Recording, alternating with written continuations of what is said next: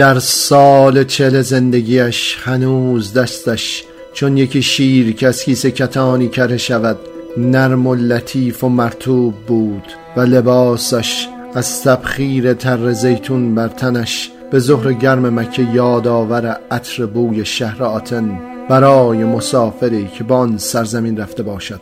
آرتیمیس بانوی زیبای یونانی پپلوس از پیشانیش کنار زد عرق تر موهای طلایش را از پلکایش پاک کرد و مژههایش را چون انعکاسش خورشید بر آبی دریای چشمش بود مهربان رو به خدیجه گرفت و خسته بر زمین پیش پایش نشست.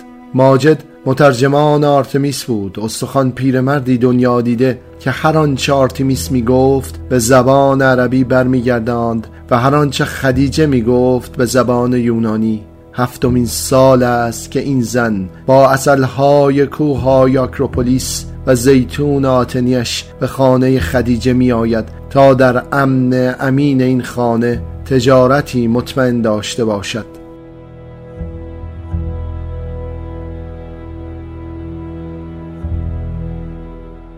در این هفت ساله نقره و مرمر کاروانش را با عبدالعزب ابن عبدالمطلب به غیر و طلا تاخ زده است. اما هر بار پس از این داد و ستت خصوص از دیدن همسر فرید صورت عبدالعزا دلش شور می‌زند و چون یکی تشناب خورده ای که بر دست چاه بیفتد و دهان نوشیدنش را بی امان بر آب بگیرد و ناگهان میان بلعیدنش جنازه ای را بر عمق چاه ببیند مزه مزاقش همیشه حس لاش مرده ای را می گرفت و دوشهایش سنگین می‌شد از نمی‌دانم چه مریم شده. اما به خانه خدیجه که می آمد خنک خندی می شد و بار دوشش به آنی سبک و شور دلش شیرین.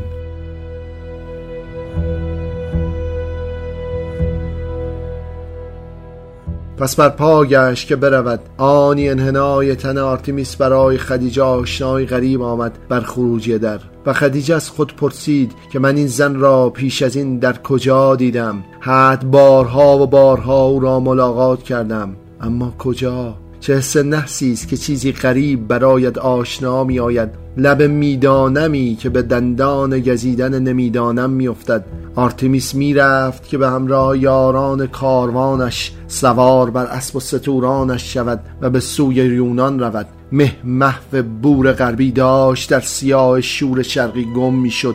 چون یکی غروب کاسه خورشید که بر پشت کاروانی آب شگون پا قدم رفتن بریزد ناگهان در ذهن خدیجه ریخت که کجا دیده است پیش از این آرتمیس را.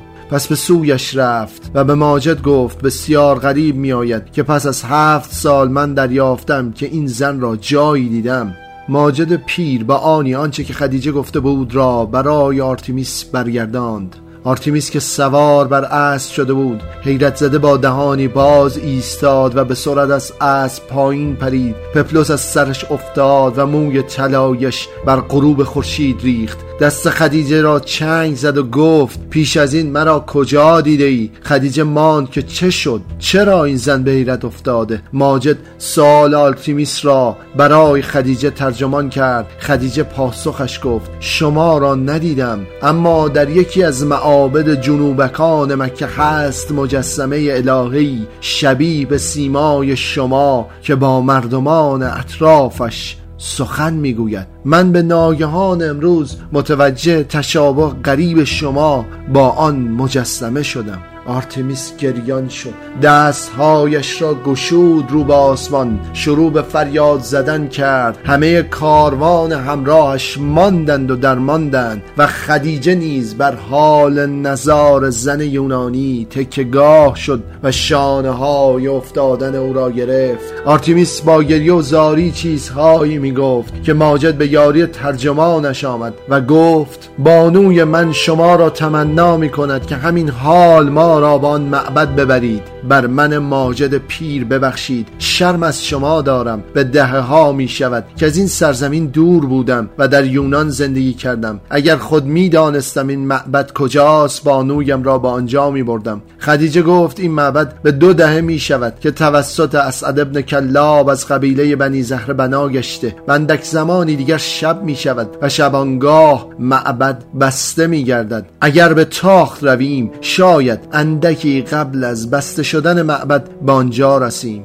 بیتابی آرتمیس آنقدر زیاد بود که خدیجه مجبور گشت راهنمای او و ماجد و دو تن از مردان کاروان ایشان شود و بقیه کاروان بمانند تا اینان برگردند. پس تاختند به سوی معبد هرچی که می‌رفتند آرتمیس بیتابتر و دلاشوبتر می‌شد. در میان راه اندکی تنفس به تاختن اسبها دادند. ماجد پیر دلاشوب بانویش را ترجمان شد که شاید این معبد و آن مجسمه نشانه ای باشد از همتا همسان همزاد خواهر گم شده بانویمان. حتمی مجسمه توسط شویش پیاناپه ساخته شده است. او مجسم سازی بزرگ در حد فیلیاس کبیر است که انگار از هزاره پیش در زمان ما متولد گشته. اما 26 سال است که ناگان به همراه آماتیس خواهر آرتمیس مفقود گشته است. خدیجه گفت من در این دو دهه یک بار بان معبد رفتم و آن هم به خاطر آوازه غریب آن است که می گفتند مجسمه الهی در آن سخن می گوید من به سالها پیش آنجا رفتم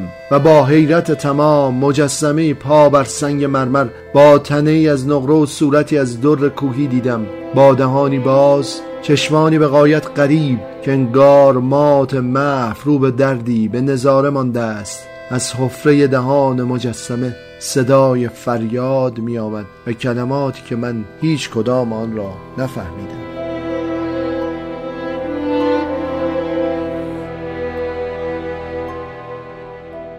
اندکی مانده به مرگ نور و فرو رفتن خورشید در پشت کوه غربی مکه کاروان سراسیمه آرتمیس به کنار معبد رسیدند. دو مرد دربان معبد در حال بستنان بودند که خدیجه از آنها خواست اگر اجازه دهند به لحظه به آن معبد درآیند. پیرمرد دربان خسته و نزار تنش را در میان رفتن آنان گرفت و بیحوصله گفت فردا بیایید. خدیجه سکه ای بر دست پیرمرد گذاشت. به تمام شدن یکی روغن چراغ بیشتر طول نخواهد کشید. پیرمرد سکه را بر دستش سبک و سنگین کرد و کنار رفت و گفت تا تمام شدن روغن چراغ.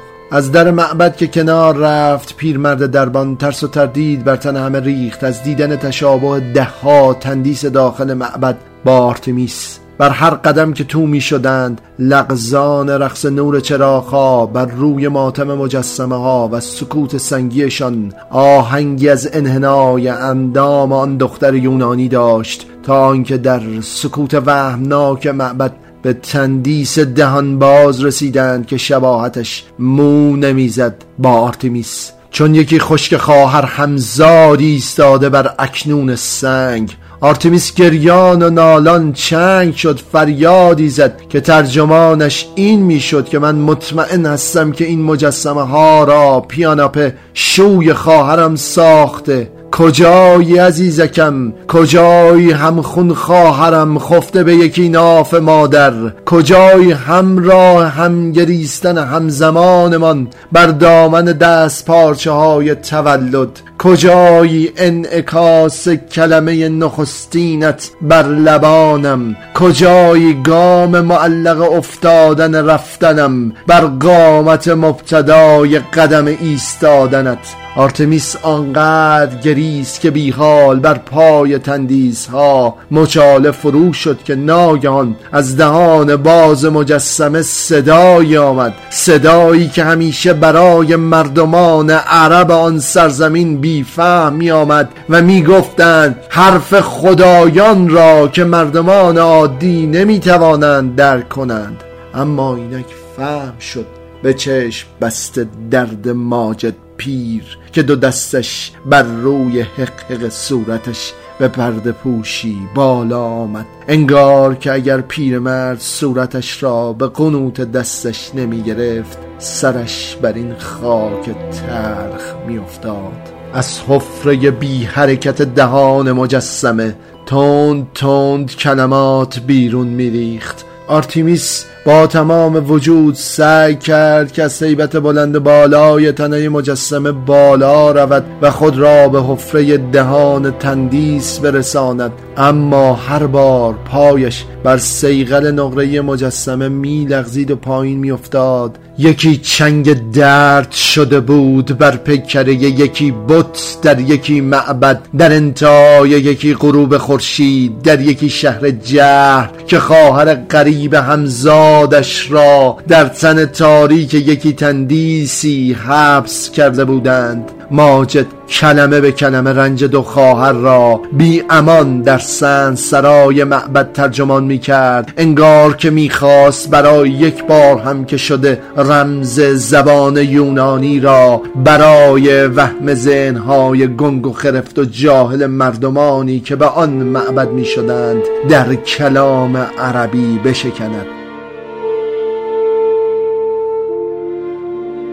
از هر قصه به آنی قصه بیرون می آید آماتیس چون یکی غریقی به آب افتاده سر نفس که از دریای اشکش بیرون می آورد در میان حقخایش داستانش را می گفت داستان به دل این تندیس افتادنش را که در یکی روز تاجر عربی به نام اسعد ابن کلاب در یونان از دیدن مجسمه های همسرش پیاناپه به وجد آمد و به او گفت مردمان یونان تنها مجسمه های تو را تحسین می کنند اما اگر با من به سرزمین مکه بیایی تندیس هایت الهی خواهند شد و مردمانم آن را می پرستند همسرم پیاناپه به وسوسه پرستیده شدن دست ساخته هایش بیودایی با خیشان داشته پشت سر گذاشته همراه تاجر شدیم. به این سفر سخت نحس و از راه دریا و زمین آمدیم به این سرزمین. بر این گوشه خالی صحرا که حتی مخروب خانه هم در آن نبود. اولین تندیز که بر پا گشت اینجا قدر و قیمتی یافت و مردمان از هر سو به این سو آمدند.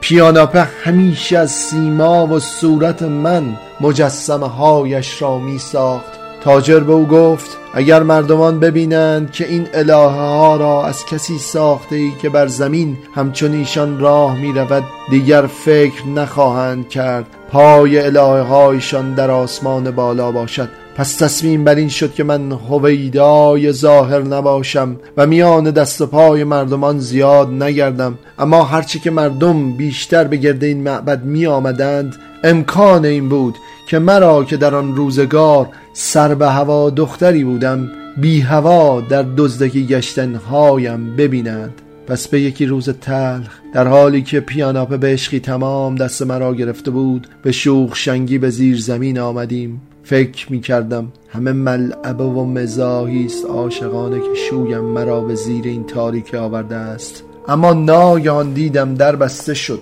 و تنها مان دهان مجسمه حفره تنفسم و از آن گوشه آن یکی پاگرد تندیس فدیه نظر غذایی که بر غذای تلخ من با اشک و زار مردم بر چاهکی ریخته می‌شد به این سیاه چاله در این سالهای در به چند باره شده که پیاناپ مدخل در گشوده و از خدر و خستگی انحنای تن من یکی الهی جدید ساخته بر سر و سروری مردمان.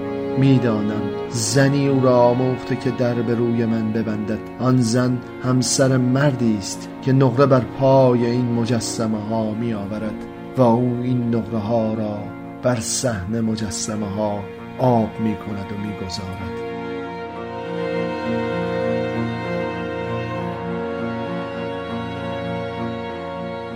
روز رازواره بود برایم در این تنگ توی تاریک و از یادم رفته زیاد زمان زیستنم در زار زجر این زیر زمین و در این سوی سیاهی این سیاه چاله شب ابدیتی است بی انتها. نه تنها نور حفره دهان تندیس است روزنه تنفس امید من.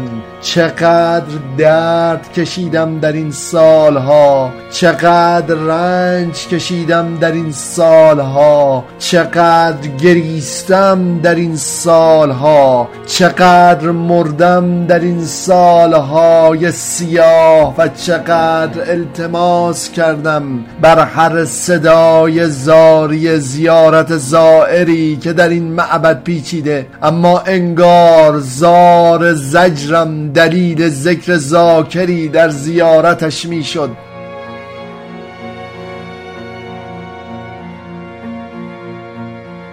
آرتیمیس به همراه خدیجه و ماجد و آن دو همراه سراسیمه بیرون رفتند تا دیلم و تیشه و کلنگ و مردانی درشت اندام پیدا کنند و تندیس را از بن برکنند و به سیاه چاله زیر آن برسند. همین که رفتند همین که در شب رفتند در سوی سیاه تاریکی تنگ سیاه چاله بر مدخل فرودان پیاناپه پیدایش شد. در حالی که چیزی میتپید چیزی میگداخت چیزی که حرم گرمش هوا را موج میانداخت و رقص نورش از هر سو تو می‌زد. پیاناپه غمزده بر مدخل ورود سیاه چاله نشست. نگاه سنگین و تلخش را بر قامت پیر و فرتوت و شکسته آماتیس دوخت که ریخت روی و موی و دندانش. او را چون یکی وهمانگیز روح رنجی کرده بود.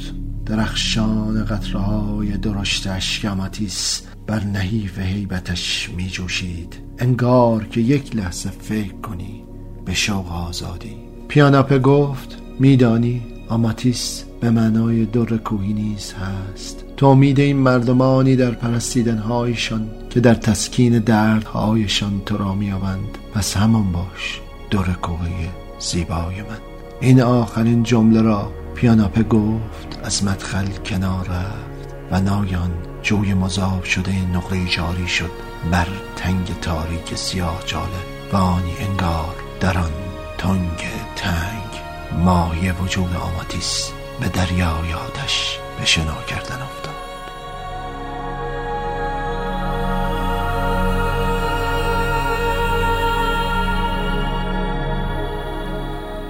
در خلوت صبحگاهان همراهان آرتیمیس که درشت مردانی اجیر کرده بودند تیشه و دیلم به دست از راه رسیدند و خالی مجسمه مقدس را به التماس های آرتیمیس کنار زدند. اما در زیر آن تنها چیزی که یافتند مذاب نقره بود که آرام آرام سخت و سرد و سفید می‌شد. نقره که آرتیمیس با عبدالعزی بن عبدالمطلب به طلا تاخت زده بود.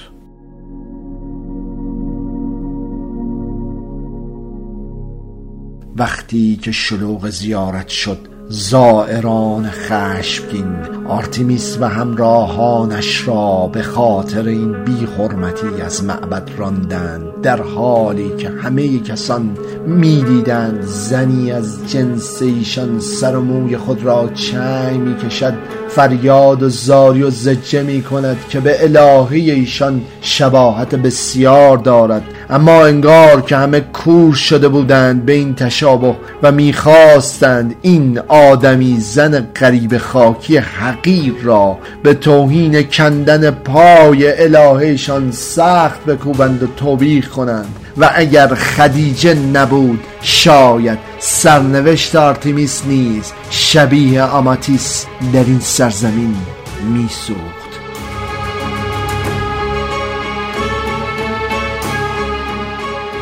هرچه که خدیجه می‌گفت نگاه کنید به شباهت رنج دیده این زن با تندیستان نه بدانید آنچه که در عمق وجود الهیتان سخن می‌گفته خواهر او بوده.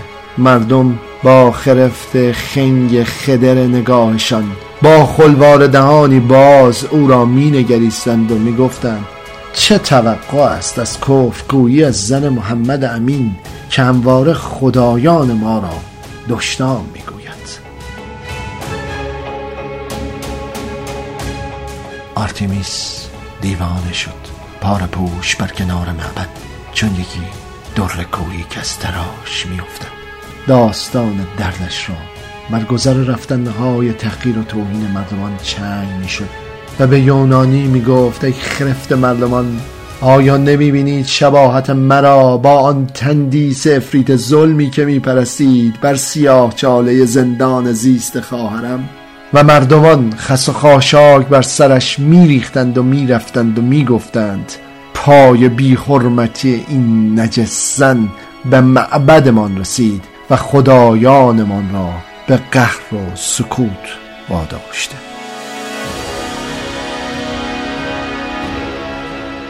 جسم جان زیبایت الهه ما بود که ندیدیم و ترجیحمان بر حبس حرفت در تن تندیست و ترجمان نشدیم نشنیدیم تو را در نجواهای معبد دردت و تنها خلوت خود را شنیدیم و بس فریادت زیبا مردی بود فرساینده. ذره ذره در ساحت کچ پرستیدن آیمان. و این همه حرام عمر ماست در سرزمین کفر و هزار هزار خدا پرستی که سال هاست بدن را جای اصل گرفتیم و سنگ را بر سر انسان سربر کرد